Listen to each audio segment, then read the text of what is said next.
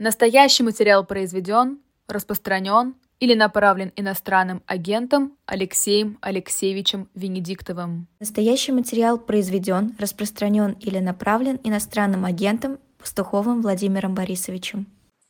А, ну что же, в Москве 21 час 5 минут. Всем добрый вечер. Владимир Борисович вернулся из своих пролетов или полетов, я не знаю, это Пастуховский четверги. Добрый вечер, Владимир Борисович. Да, передача называется «Возвращение блудного пастухова». Блудного пастухова, да. А я хочу сказать, Владимир Борисович, что а, прежде чем мы а, начнем собирать долги с прошлой передачи, я вам напомню про Арестовича, а, значит, я хотел задать вам один вопрос, как обычно, когда у нас в чате, люди пишут в чате, я за ним, естественно, смотрю, когда у нас в чате появляются хорошие вопросы, а, и вот до эфира, значит, наш постоянный с вами зритель, который имеет ник Валеркин Футбол, задает вопрос, как вы думаете, почему российская власть так ополчилась на на людей-то нетрадиционных или там каких-то меньшинств. Для них это что? Почему нужно столько сил, усердия и злобы вкладывать в борьбу с э, даже непонятными какими-то международными движениями? Но в чем проблема? Почему?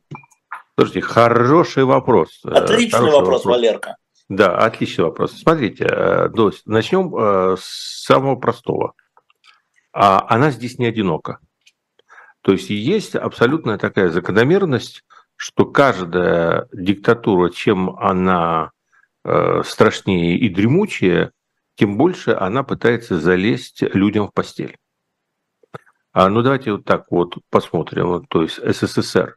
То есть мы прекрасно помним, что тот момент, когда Горбачев отменил уголовную ответственность за гомосексуальные отношения, а, это был момент какого-то прорыва, то есть он воспринимался как э, прорыв э, в области понимания человечности, гуманитарного права и так далее. Ну, то есть это означает то, что на протяжении 70 лет это было уголовным преступлением. Я не знаю, дойдем ли мы в нашем мракобесии обратно до этой точки, то есть до криминализации нетрадиционных половых отношений, видимо, не дойдем, поскольку это явление, между нами говоря, распространено в высших слоях русского сегодняшнего общества и путинской элиты э, так же широко, как и в низших слоях, поэтому это палка о двух концах в прямом переносном смысле этого слова. А, но, то есть, э, здесь нет ничего нового. Если мы посмотрим, ну, хотя бы почитаем благоволительниц э, Литла и вот эту всю а, я бы сказал, анатомию нацистского рейха, то мы поймем, что вот эти вот две линии, а, линия а, уничтожения евреев и линия борьбы с гомосексуалистами, они как бы идут рядом. И там на самом деле вся эта история очень хорошо. А, но почему? Понимаете, да, а это вот, факты, а вот, а откуда они, да, зачем? Да. Чтобы а, что? а почему? Вот я над этим на самом деле, не поверите, очень долго рассуждал для себя, потому что для меня это был такой челлендж. Ответ, который я могу дать, состоит в следующем. А, такого рода диктатуры вынужденно опираются на наиболее маргинальные части общества. Маргинальные. А, маргинальные, да. То есть это наиболее архаичные, а. наиболее подверженные предрассудкам, и наиболее подверженные мифологическому сознанию части населения. И они становятся, это такой вот э, вселенский мелкий лавочник.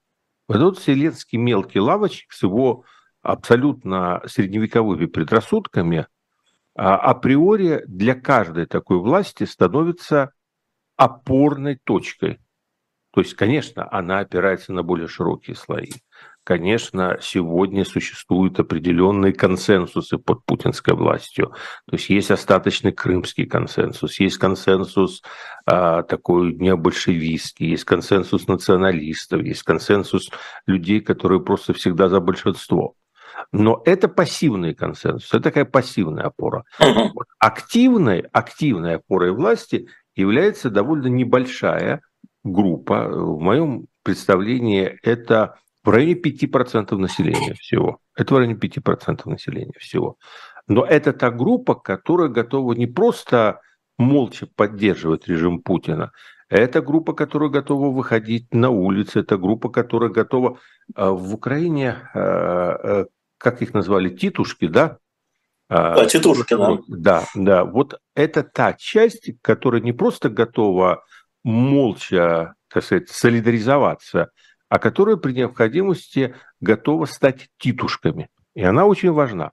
Это вот на вопрос о том, а если как бы возникнет там угроза, вот кто выйдет на улицу? То есть на самом деле а, зачастую, зачастую а, уверенности, например, во всех этих беркутах, разгвардиях и так далее, там, а, в общем, большой нету, потому что эти люди, они подвержены на самом деле тем же колебаниям и сомнениям, что и все общество. Они во многом отражают. А вот эта часть населения, эта часть населения, она зачастую является последним патроном. И она для власти очень ценна. И вот поскольку она для власти очень ценна, власть должна учитывать ее специфические, мифологические, такие фобийные какие-то предрассудки. То есть предрассудки этой небольшой группы населения, они становятся предрассудками той власти, которая вынуждена на эту часть населения опираться. А в нашем конкретном варианте, если мы отвлечемся от абстракции, а вот такой вот а, титушкоформующей частью общества является околоцерковное мракобесие. Угу. Вот давайте разводить три вещи. Дайте разводить православие как сложную мировую религию, философскую систему, которую вот не надо угу, охаивать. Второе. Разводить церковь православную русскую как очень, опять-таки, сложный интегрирующий институт.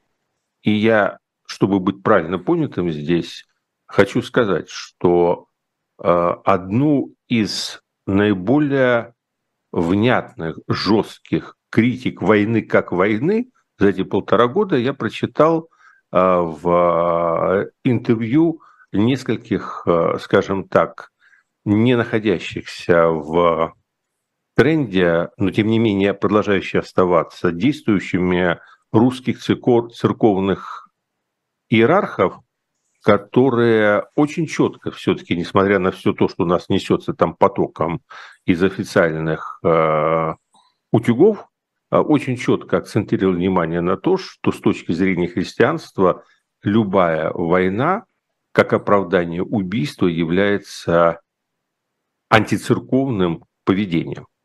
Одна минута а, до рекламы, Владимир Борисович. Да. И, наконец, есть третья часть. Это мракобесные, околоцерковные круги, которые, на самом деле, даже нельзя назвать религиозными, которые полностью заражены вот этой гомофобией.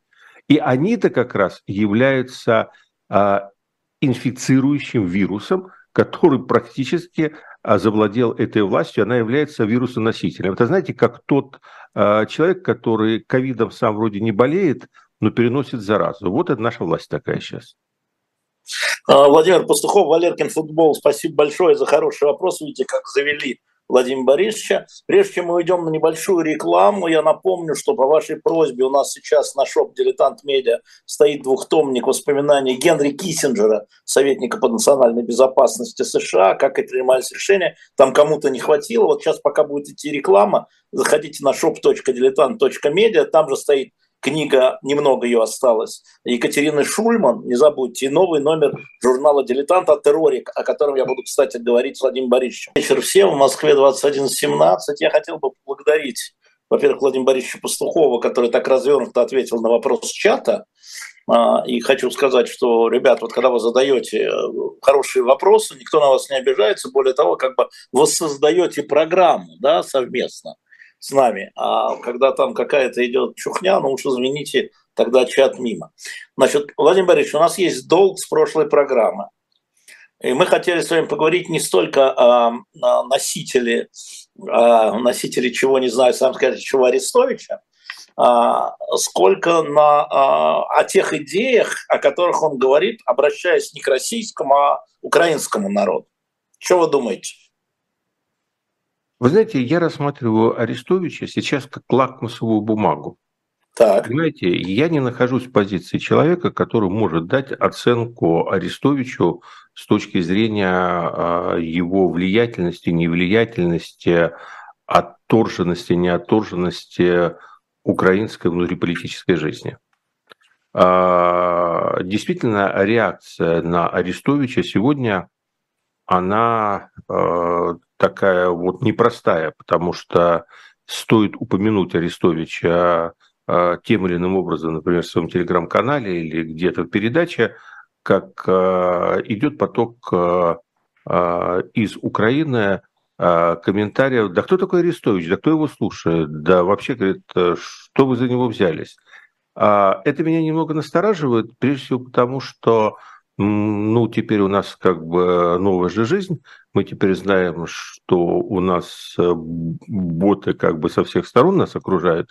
И когда ну, такое количество идет нативных реакций, вроде как мы этого не знали, типа раньше, а, то ты понимаешь, что вот э, здесь что-то не так. Но, тем не менее, э, я не могу дать самостоятельную оценку, так это или не так. В отношении самого а, Арестовича у меня э, есть свое такое двойственное мнение, то есть я, безусловно, считаю его очень талантливым человеком а, и одновременно таким же талантливым манипулятором. А, ну, а, как говорится, а кто не пьет, кто без греха. Но важно то, что он сейчас именно занял эту позицию. И то, что он занял эту позицию, говорит о том, что в украинском обществе назревает довольно серьезный кризис. То есть это не его каприз, это не его, его... каприз, да, это просто вот показатель, потому что то, показатель. что если бы не было, условно говоря, я не буду называть, какая это ситуация, там гражданская, революционная, прочее. Ну, Я ответил так, что там наметилась движуха, и если бы этой движухи не было, то, безусловно, Арестович э, не менял бы позицию. Арестович это такой флюгер, понимаете, он флюгер, он улавливает настроение, и по нему прав он, не прав, я не готов сейчас говорить. Вот, надо знать ситуацию. Но я понимаю, что если человек занял эту позицию, он э, почувствовал тренд. Он почувствовал тренд, и он пытается оседлать определенную волну. Удастся ему? Скорее всего, нет. Не удастся. А, Подождите, ну, тут, гла- тут главное, есть ли волна. И есть что ли это волна? за волна? А вот я и считаю, что, что он показывает, что волна есть. Какая это и волна? Что она, да, и что это за волна, да? Понимаете, а, я сегодня рассуждал на тему, может быть, напрямую вот не связанную с вопросом о Арестовиче, но понимаете, что, конечно, об Украине сердце болит, и как бы все равно же наблюдаешь за тем, что там происходит. И я не буду скрывать а, не все, что там происходит, мне нравится. И э, поток э, вот э, таких разнонаправленных свидетельств о том, что, с одной стороны, там вроде как идет гигантская борьба с коррупцией, а с другой стороны, сам размах этой борьбы с коррупцией свидетельствует о том, что э, эта коррупция побеждает борьбу. То есть раз, объем, не так, а, ширина размаха свидетельствует, свидетельствует объема. Об объемах об задачи. Объемах, Но можно да. я, я сейчас сделаю автоп, в конце концов, я могу развлечь, да, давайте, давайте. развлечь зрителей. Вот вся эта ситуация с борьбой с коррупцией сейчас там, она мне напомнила мою юность. Я только приехал из э, славного как раз города Киева, переехал работать в Москву, и я попал в институт, который ну, был идеологический. Он там назывался э, таким очень сложным названием Институт международного рабочего движения. Ну, МРД. Деле, да, МРД. МРД, да. да. На самом деле, как всегда, в СССР из этого института вышли куча тогда пламенных революционеров, а некоторые вот до сих пор э, даже сейчас в тюрьме сидят. А, а некоторые президентами африканских. А не, да, да, кстати. Но тем не менее, вот а, это было идеологическое учреждение, и поэтому я а, не был, к сожалению, избавлен от необходимости нести какие-то подати. То есть периодически научных сотрудников там мобилизовывали и направляли на помощь всяким руководящим организациям. В том числе меня быстро загребли и сказали, что я должен, а благо это соседнее было по сути, здания, я должен явиться на Большой Комсомольский переулок, в здание ЦК Комсомола, и какому-то человеку помочь написать а, а, там был какой-то съезд комсомола, и надо было помочь составить доклад, ну а я юрист по профессии, то есть сказали, вот вы помогите составить ту часть доклада отчетного, которая касается... Владимир Борисович, ближе в колею. Да, короче, я туда пришел, и что-то написал, он говорит, нет, это неправильно. Я говорю, а как правильно? Говорит, а правильно, говорит, это негатив через позитив. Я охренел, говорю, это как?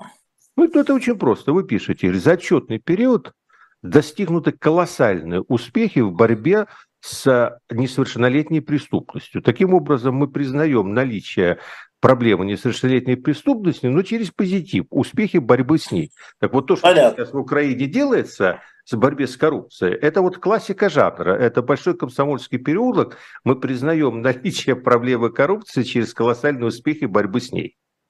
Угу. А, значит, это вот проблема такая. И я а, пытаюсь понять, а как это все вот сказывается на общем вопросе это войны Украины за свою независимость угу. и а, перспективы этой войны. Угу. Я сказал себе, да никак. Потому что если мы сейчас посмотрим и отмотаем там 80 лет тому назад, мы увидим Великую Отечественную войну, как она называется, СССР, и Сталина с его кликой в качестве лидеров этой войны. Были ли отдельные, также не отдельные, а также системные недостатки в руководстве Сталиным страной? Были ли проколы Сталина? Был, был ли провал киевской операции, где из-за упертости 600 тысяч человек оказались в гигантском окружении и погибли? Был ли провал Харьковской операции, где из-за его же упертости миллион человек оказались в котле и погибли? А была ли коррупция? Ну, почитайте воспоминания Пантелеева о том Жданове, да. которому сейчас хотят памятники, и о булках, которые в самый тяжелый период блокадного Ленинграда э, выбрасывались из квартиры Жданова. Э, извините, это воспоминания Пантелеева все-таки, и что там э, в то время, как люди голодали, там черствый хлеб в тех э, номенклатурных семьях э, все-таки выбрасывали. Вопрос в другом. Умолило ли это подвиг народа? Повлияло ли это в конечном итоге на волю народа к сопротивлению на победу? Нет.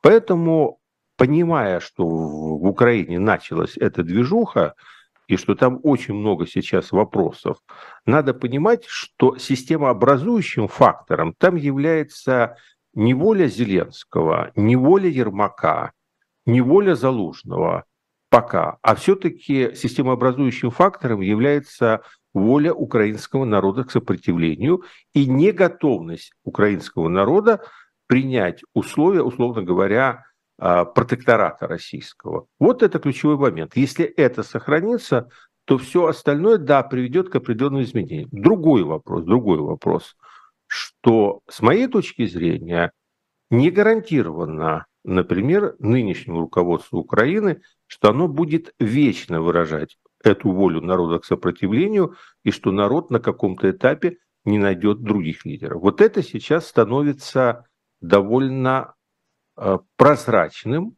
и именно это отражает Арестович. Возможно, возможно, Арестовичу не удастся воспользоваться этой волной, но он сигнализирует, что она есть, и что кто-то другой, третья сила, ей вполне может воспользоваться.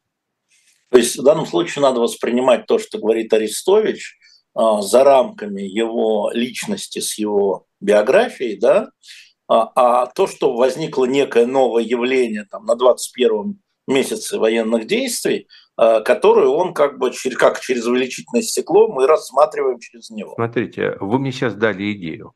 Вот э, я сейчас проще сформулирую.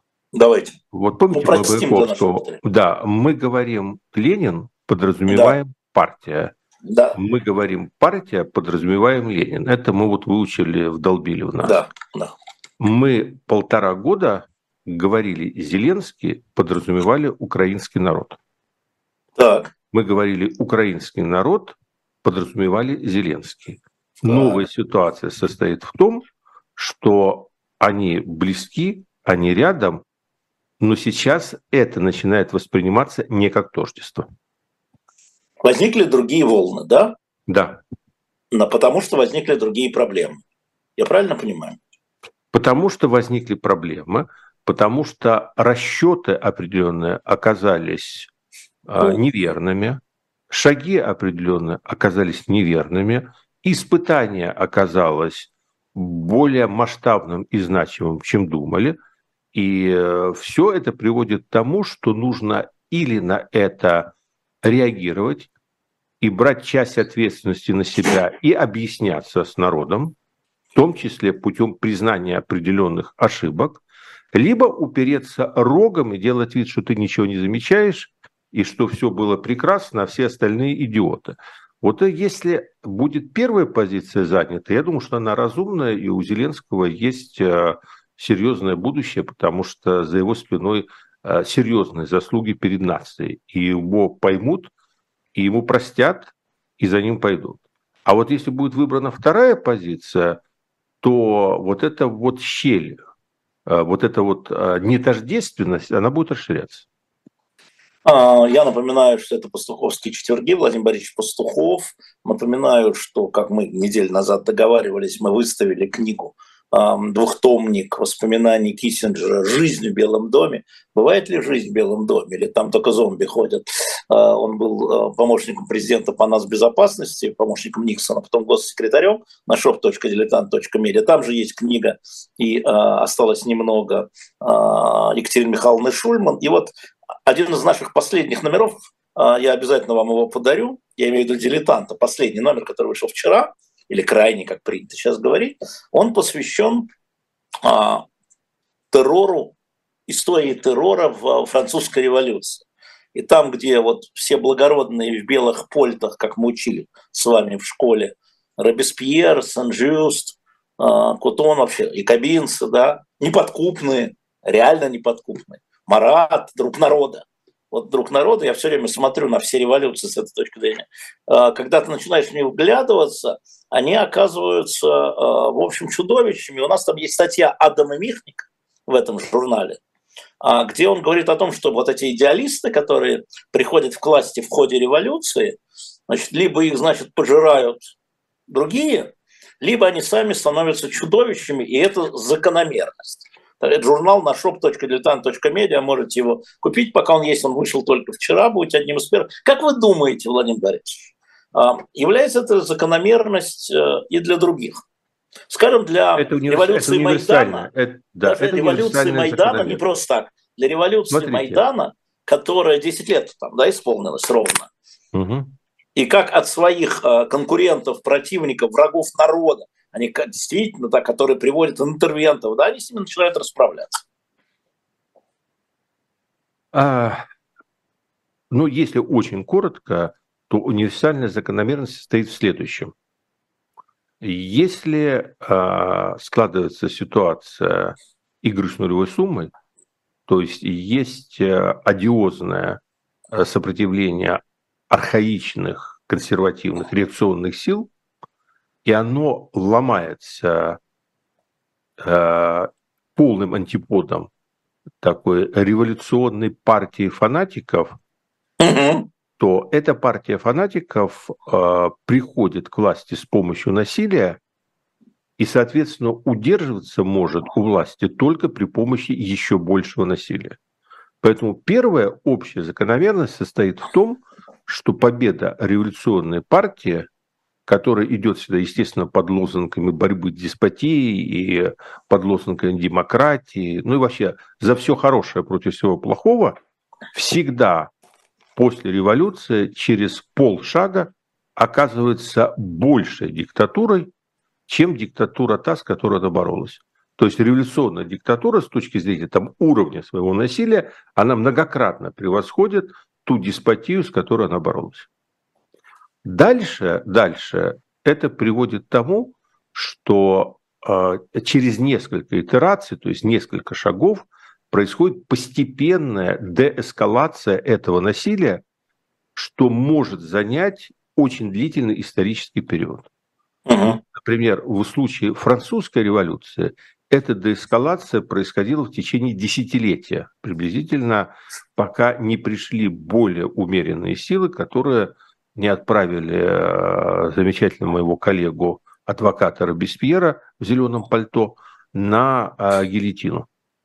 Ага, и дальше это стало входить в какой-то берега. Если мы берем русскую революцию, то вот этот период деэскалации большевизма ну, занял практически, с моей точки зрения, а, около 40 лет. Мы можем говорить о том, что в какие-то берега это стало входить только после хрущевского военного переворота 53-56 годов. А дальше. Единственный способ вот, предотвратить такое развитие событий является ситуация, когда к власти после победы над деспотией приходит не единолично какая-то революционная одна партия, а коалиция определенных революционных сил. Разных. А примерами такого, таких вот случаев являются а, революции, мы их называем бархатными, в некоторых странах Восточной Европы. То есть там, где к власти приходила коалиция, там возникала интересная ситуация, потому что внутри коалиции а, людям, которые составляют коалицию, им необходимо искать компромисс друг с другом. И получается двуслойная структура власти. То есть приходит революционная сила, которая, с одной стороны, по отношению к проигравшим является, безусловно, насилием, иначе быть не может но внутри себя она содержит эмбрион демократии, потому что, собственно говоря, сложные отношения между партнерами и по коалиции – это и есть на самом деле эмбрион будущего конституционализма и демократии, и разворачиваясь, он позволяет быстрее перейти к регулярному обществу. То есть вот поэтому это очень важный момент, при котором надо понимать, что а, любая победа одной вот единоличной революционной силы практически всегда обрекает нас на достаточно длительный а, период после революционного насилия. А в условиях России с ее историческим анамнезом может и заскочить. Вот понимаете, как бы а, как замок заскочил. И замок заскочил. Заскочить, да. да, на ты э, вроде думаешь, что ты его быстро откроешь там, а он на 10, 20, 30, 40, 50 лет может э, захлопнуться, и ты эту дверь не откроешь. Поэтому я очень боюсь э, ситуации, при которой э, к власти, условно говоря, после условного Путина придет условный антипутин, потому что э, ставлю 10 против одного, что, во-первых, э, это будет э, больше насилия, чем то, которое есть сейчас – и ставлю 5 против одного, что э, замок заскочит, понимаете? Владимир Борисович Пастухов, да, и те, кто хочет прочитать, в частности, статью Михника про красный террор и белый террор, shop.diletant.media, последний номер, новый номер журнала «Дилетант», прямо наверху, рядом с Киссинджером, между Киссинджером и Шульмом. Владимир Борисович, э, вопрос э, очень деликатный, и давайте будем выбирать слова – я обычно так не говорю. Обычно Я уже напрягся. Да-да, это вопрос обмена заложников. Просто ничего нового для вас в этом нет, а, и для меня тоже. Но вот смотрите, я посмотрел последние израильские опросы. Вы знаете, что достигнута виртуально некая договоренность с гарантами США и Катара о том, что, может быть, завтра а, насчет 50 израильских на 150 палестинских и так далее, неважно. Я посмотрел опросы израильского общества. 60% поддерживает такой обмен. 38, а, по-моему, нет. Но что важно, значительная часть вот этих поселенцев на западном берегу реки Иордан, 85% против такого обмена, объясняя тем, что завтра за ними придут. их заберут заложники, что они становятся товаром. В общем, мы с вами говорили, что мы не хотим быть на месте ни Нетаньяху, ни Байдена, никого про обмен заложников. Но все-таки, какие здесь вы видите угрозы? Ну, смотрите, во-первых, у меня, конечно, мало а, источников первичной информации, и они в основном связаны с вашей многогранной деятельностью, поскольку такой вот основной материал, который я успел прочитать на эту тему, это Ауслендера статья, которая на сайте mm-hmm. FM mm-hmm. размещена. Я напомню, что это израильский журналист, просто напомню. Да, да, да, и, э, ну, то есть у вас хорошо все собрано, понимаете, я же не могу бегать там по всем ресурсам. Мы стараемся, есть, да. Да, да, я всегда люблю, когда все яйца в одной корзинке информационной. А я ленивый.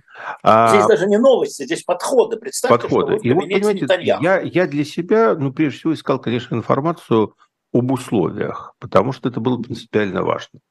А, когда я прочитал условия, ну, я сейчас скажу, ну, то, что думаю, но я... А, в моем представлении это в некоторой степени проигрышная ситуация для Израиля. С моей точки зрения... Потому что? А, потому что Израиль не добился вот абсолютной... То есть весь смысл для меня этой военной операции в Газе состоял в том, чтобы добиться освобождения заложников – без вступления в классическую ситуацию торга заложники в обмен на а, палестинские заключенные в тюрьмах. Понимаете, это вот та ситуация, которую сейчас, ну мы с вами тоже знаем эту историю, а, не допускают немцы с а, известным персонажем по имени Красиков. Да. Потому что вот они уперлись рогом, потому что вот это такая сделка, которую Россия готова кого угодно, почти кого угодно, я думаю, обменять на этого человека. Это человек, да. Э, сотрудник российских спецслужб, который по заданию не совсем понятно, то ли государственному, то ли частному заказу э, Кадырова, ну, который у нас как бы выше, чем государство. Вот это даже не государство, это я, а государство это подо мной. А, который может вполне и сформулировать свой отдельный заказ. Ну, я тут не в курсе. Тем не менее, он совершил а, беспрецедентный для а, послевоенной Германии диверсионный акт в центре Берлина, убив одного из деятелей чеченской оппозиции. А немцы отказываются этого человека отпускать, потому что они исходят из того, что если диверсанта отпускаешь обратно, то это сигнал всем следующим диверсантам, которые к тебе приедут, а, что что бы они ни сделали, их рано или поздно на что-нибудь хорошее обменяют. А в этом смысле получается, что все-таки раскачав Израиль на то, что заложники, которые были взяты, будут так или иначе обменены на что-то хорошее, а именно – на паузу плюс каких-то там, я не знаю каких, но речь идет о том, что кто-то будет освобожден из тюрьмы. Это значит, что ситуация возвращается в классическую, привычную для Хамаса э, колею. Это значит, что, в принципе, э, Хамас э, ничего не теряет. Во-первых, Хамас ничего не теряет, потому что э, лидеры Хамаса находятся вне удара, находятся в комфортных совершенно в своих квартирах на территории а, Катара, Турции и даже, возможно, Великобритании, судя по утечкам. А, то есть я не знаю, они там находятся или нет, но, по крайней мере, утечка была в том, что один из лидеров э, пожил себе вполне на социале в квартире в Лондоне, которая была ему предоставлена как беженцу. А во-вторых, э, они продолжают... То есть э, второе, им абсолютно а, все равно в этом смысле, что происходит там с жителями а, сектора газа, которые являются первыми и главными заложниками этой организации. Потому что первые главные заложники а, это сами жители сектора газа, сами арабы. Ну, я не знаю, насколько палестинцев можно назвать арабами, тут много спорных. Ну, хорошо, они арабы. Да. Да, и в этой ситуации понимаете как, э, да, сейчас эти заложники не осознают, что они заложники, но это не меняет э, природы. Поэтому Хамасу абсолютно все равно, что чем больше там будет страданий, тем больше у Хамаса будет а, возможность перенаправлять энергию против Израиля. И, наконец, в-третьих, да, это, а, они возвращаются к ситуации торга. Поэтому для меня условия этой сделки говорят только о том, что Соединенные Штаты Америки Э, в общем, э, действуют в том же абсолютно ключе, э, в котором они действовали вот ровно 50 там, лет тому назад, при аналогичном конфликте, они выкручивают Израилю руки. То есть, с одной стороны, одной рукой они как бы демонстрируют поддержку, а другой рукой они стремятся задавить этот конфликт и как, найти где-то вот эту сцепку, при которой вот опять все тихо ужать и перевести в долгое русло. Я не говорю, что это неправильно, понимаете, потому что... Это вы не говорите, что это неправильно. Да, я говорю, что это выглядит как э, в некоторой степени отступление э, для Нетаньяху от провозглашенных им принципов, и второе, как очевидный результат э, давления со стороны США. Ну, это давление и со стороны общества, я назвал вам цифру, 60%, плюс к этому родственники заложников, которым до высокой политики нет никакого дела, там до давления США, да, они приходят прямо в парламент, в Кнессет, прямо к дому, где живет Нетаньяху, и говорят, верни наших а, сыновей, дочерей, вопрос, детей. Вопрос. А, Это его избиратель. Можно ли, можно ли было достичь этого же результата, не начиная, например, сухопутную операцию в Газе? Не получалось. Ну вот это вопрос. Не получалось? Не получалось. Нет, Владимир Борисович, вот поверьте мне, не получалось, потому что э, это было принуждение к переговорам. Сухопутная операция, до начала сухопутной операции практически все предложения со стороны Хамас, насколько я знаю, да, они Вы сводились знаете, к тому... Я, а, я сейчас понял, что... Нет, поймите, каждый мнит себя стратегом, видя бой со стороны. Я абсолютно... Я считаю, что люди, которые сейчас вообще берутся берут на себя бремя ответственности и власти руководить страной в таких ситуациях, что Зеленский, что Нетаньяху, это в любом случае великие люди. Не дай бог когда-либо оказаться на их месте. Но э, я должен сказать, что я сейчас подумал о том, что у меня э, с Путиным есть одна общая черта. Так. А, я... Камилаут, внимание, внимание, чат. Да, я, я тоже страшно не, люб... я страшно не люблю совершать действия, которые от меня ждут. Вот я его понимаю в этом вопросе. Понимаете, у него, правда, это достигло стадии определенной магии, то есть вот он реально человек, который страшно не любит совершать просчитываемые действия. И вот, кстати, некая деградация его состоит в том, что ему сейчас стало все чаще приходиться совершать эти просчитываемые действия. А так он как бы любит удивлять. Понимаете, он очень любит удивлять и поступать не так, как от него ждут.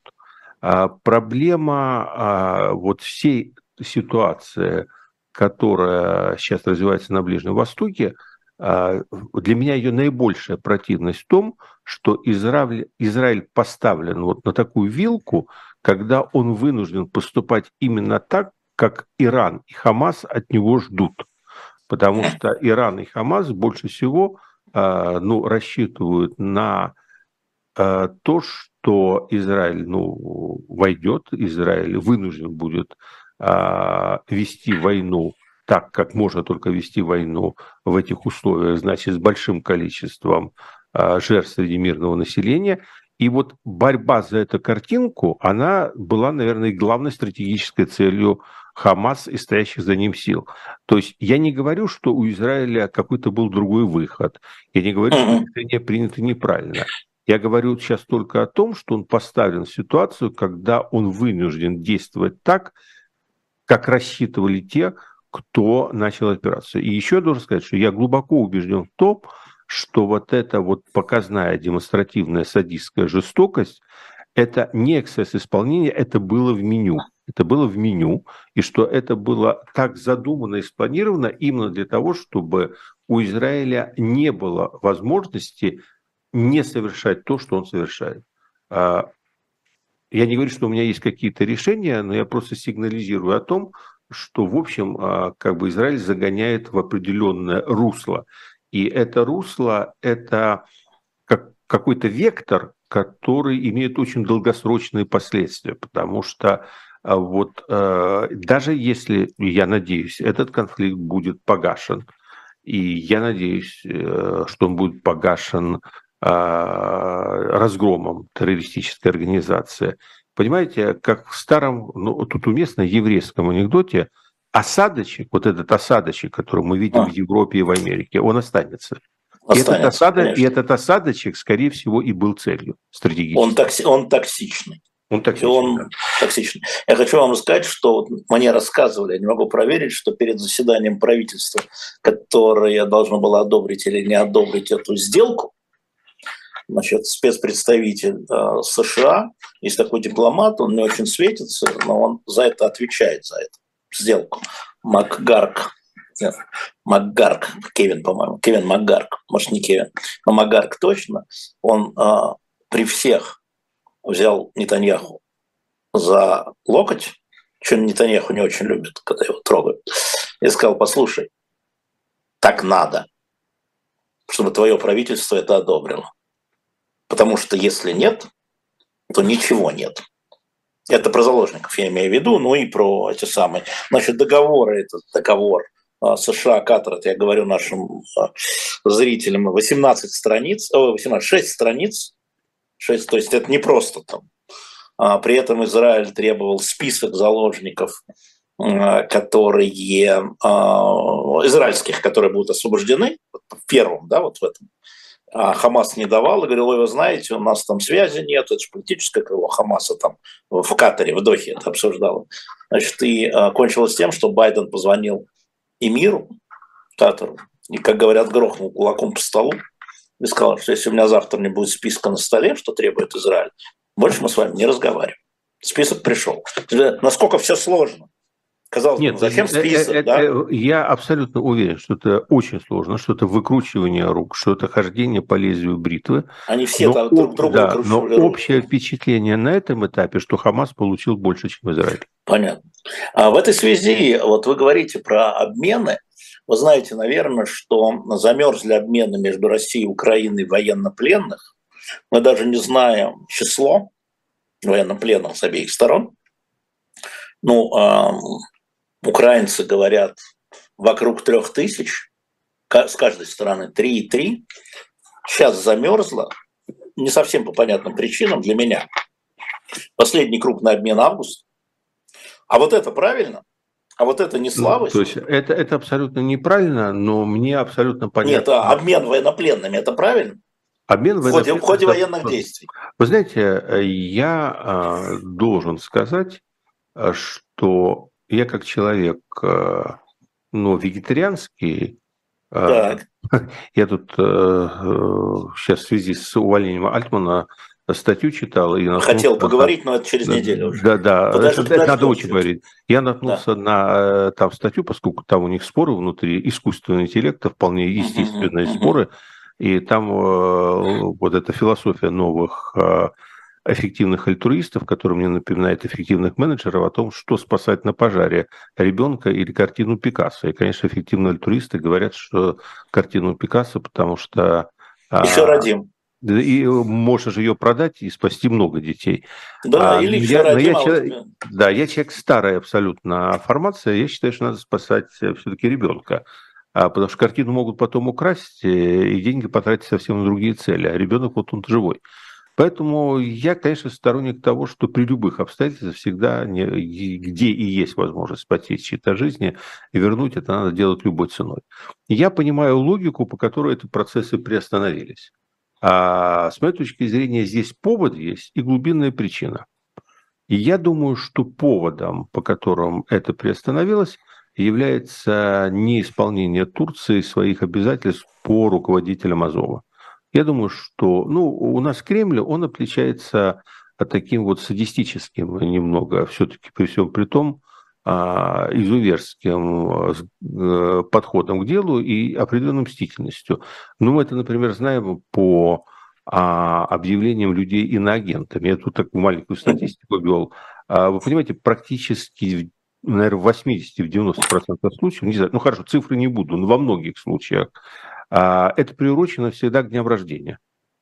Но только, да. вот не, только не доказывайте мне, что не, не, не, не, не важно. у них не информация важно. поступает исключительно вот так.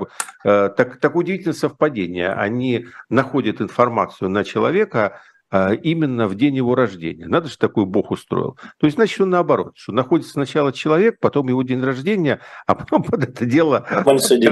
Ну, мне легко, меня объявили в день рождения Владимира Ильича Ленина. Я думаю, что это, да. Ну, понимаете, а, из-за того, что вас объявили в день рождения Владимира Ильича Ленина, а мое день рождения совпадает с ним, то я опоздал а. на неделю. Понимаете? А, Потому что вот вы так. заняли мое место. А, они перепутали бумажки. Так тоже бывает, я представляю. Да, да. Ну, перепутали бумажки. Ну, взяли Пастуховские ну, да, Вот вопрос там. следующий, что э, вот момент вот такой вот аккуратной мстительности, он присутствует. Он присутствует, это характер. Кстати, надо запомнить, потому что Но. это фактор политики. И я считаю, что когда Зеленский добился от э, Эрдогана возвращения руководства Азова, что было нарушением формальных обязательств той сделки, э, то это как бы было поставлено в клиринг. Это было поставлено в клиринг, и э, учитывая то, что э, руководители Азова, они, в общем, не скрывали, что они возвращаются в строй, э, и, в общем, они давали многочисленные интервью, и, по-моему, они и вернулись в строй, то, в общем, я думаю, что Кремль как асимметричную меру просто вот как наказание такое заморозил эти обмены. Но это повод, это повод. Так. Причина, на мой взгляд, состоит в следующем, что вот та волна, о которой мы говорили в самом начале, она ну, вряд ли остается незамеченной в Москве. И понятно, что там кто-то хочет тоже эту волну оседлать. Э, говорится, знаете, если ее оседлает Арестович, это, говорится, одно. А вот если ее оседлает в Кремле, вот это будет совсем другое. А, а там ресурсов восстановить ее достаточно много. И поэтому есть общее понимание того, что а, вот эта способность разрешать ситуацию с военнопленными – это важная составляющая рейтинга Зеленского.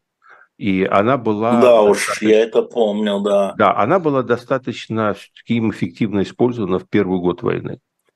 А дальше вот отношение к своему народу. Поскольку российская власть улетела от своего общества а, вот на ту самую Луну, на которой она может э, быть от него абсолютно сейчас в данный момент независимой, то есть э, перевожу на русский язык, то есть она может начхать на сегодняшний момент э, на всех вместе жен мобилизованных, членов семьи военнопленных, и, в общем, на самом деле их писка никто не услышит, и никакого пока вот на данный момент они никакого влияния на общее состояние умов не приводят, то, в общем, у российской власти мотивации бороться за своих военнопленных ну, особо нету. Ну, вернут, ну, не вернут. Ну, вот там пару диверсантов вернуть, это имеет значение. А в целом, как бы, эти солдат, ну, пусть сидят, а, пусть Украина кормит. Понимаете? А, поэтому у, у Кремля в силу цинизма его отношения к этому вопросу гораздо а, больше поля для маневра. И они сейчас, видимо, приняли некое решение, что они не хотят а, а, такую вот а, ну, фору, если хотите, давать Зеленскому, чтобы он мог сказать, что вот он вернул людей. А вот ты на этом как бы очки зарабатывал, ну вот мы тебе сейчас не дадим очки заработать. А то, что мы сами своих не возвращаем, ты что нам, господи, тысячи людей сюда, тысячи людей сюда, а кто в России их считает? А, и в этой связи последний вопрос, у нас осталось три минутки. А, вы не упомянули жен мобилизованных. Я вот смотрю по соцсетям, в основном, замечу я, которые находятся, авторы которых находятся за рубежом идет разговор о том, что это а, чуть ли не новое общественное движение, антипутинское, антивоенное, которое вот является зачатком того революционного движения, которое свергнет Путина. Вы так тоже это рассматриваете? Да нет, Господь с вами-то. Ну, я читаю, я же вам я, цитирую, я, не от меня это. Ну, у, у меня же профессия адвокат, я человек а, от природы, который привык видеть вещи такими, какими они есть. Смотрите, э, ну, то есть понятно, что вот есть такая русская пословица, поговорка, а, что ждать и догонять тяжелее всего. Uh-huh. Вот этот вот период мрачной реакции, а, вот это затишье перед бурей, понимаете, когда вот эта революционная ситуация складывается, но не созрела. И это вот такой самый мрачный, вот как перед грозой душный период, в нем очень тяжело жить. Но особенно в нем очень тяжело жить э, без надежды, и поэтому люди вот пытаются любой шорох воспринять как признак грядущей бури. Поэтому вот эта mm. попытка увидеть э, революционное движение, там новый зародыш во всем, и людей нельзя в этом обвинять. Понимаете, это в природе. В принципе, это все сказочно описано у Искандера в «Удавах и кроликах». Помните, там да. такой поэт, который вечно все стихи заканчивал словами «но буря все равно грядет». Вот этот девиз сейчас нашей оппозиции, потому что она смотрит, не видит ничего. Полная мгла, как и должно быть на самом деле в период этого удушья, но она все равно заканчивает, все, буря все равно грядет. Нет, это, конечно, э, есть э, артефакт сейчас это движение, который возник именно из-за специфической ситуации, при которой власть провела одну мобилизацию и поняла, что уперлась, ибо дальше она рисковать боится. И тогда вот эти 300 тысяч условных человек, они оказались в положении николаевских рекрутов, которых, ну там на 14 лет их брали, ну здесь непонятно вообще на какой срок. Здесь непонятно сколько. Да, то есть, Можно есть, некое, да, то, то есть есть некое общество, в котором войны нету. Минута. Одна да. минута. Есть зэки, которые на полгода, говорится, утром выпил весь день свободный, через полгода. И есть 300 тысяч человек, которые там застряли. Э, сейчас, сейчас, это только начинается, это не проблема. То есть движения не будет. Но когда пройдут выборы, пройдет еще полгода, и вот если фронт станет, то из этого вырастет другое. Там не революция вырастет, вырастет дилемма. Или проводить вторую мобилизацию – или заключать мирное соглашение, чтобы их можно было как-то ротировать. Вот эта проблема, которая выстрелит через полгода. Пока я не вижу здесь революции, но вижу головоломку для власти. Или мир, или новая мобилизация. И то, и другое крайне интересно. Давайте запишем на следующий разговор. Да, на следующий разговор запишем с Владимиром Борисовичем Пастуховым, и на следующий разговор запишем историю с искусственным интеллектом и с этим а, каким-то э, Альтманом. сериалом Альтман, да, имени Альтман, да. Там... Нет, я не буду повторять э, анекдот, который по этому поводу написал пресс-секретарь Ходорковского, но желающие могут у него там найти, очень актуально. Вот. И я напомню вам, да, не, не жалейте за эту программу поставить лайки, забыли, вы заслушались, я верю, вы заслушались, забыли поставить лайки, но хоть в конце программы можно поставить лайки, пальчик протяни, так дын дын дын дын Напоминаю вам, что через 4 минуты Дмитрий Быков, у нас будет отвечать на ваши вопросы, в том числе он в прямом эфире. И напоминаю вам, что у нас на shop.diletant.media две новые книги. Одна Екатерина Михайловна Шульман, может, она уже раскуплена, я не знаю. Пока мы тут сидели за этот час. И, э, значит, два наших автора. Генри Киссинджер да, и Екатерина Шульман. Вот Генри Киссинджер, который жив, здоров, невредим, вот. А, тоже его двухтомник на shop.diletant.media. И новый журнал вышел, как обычно. Спасибо большое, Владимир Борисович. До следующего четверга. Спасибо большое, Алексей.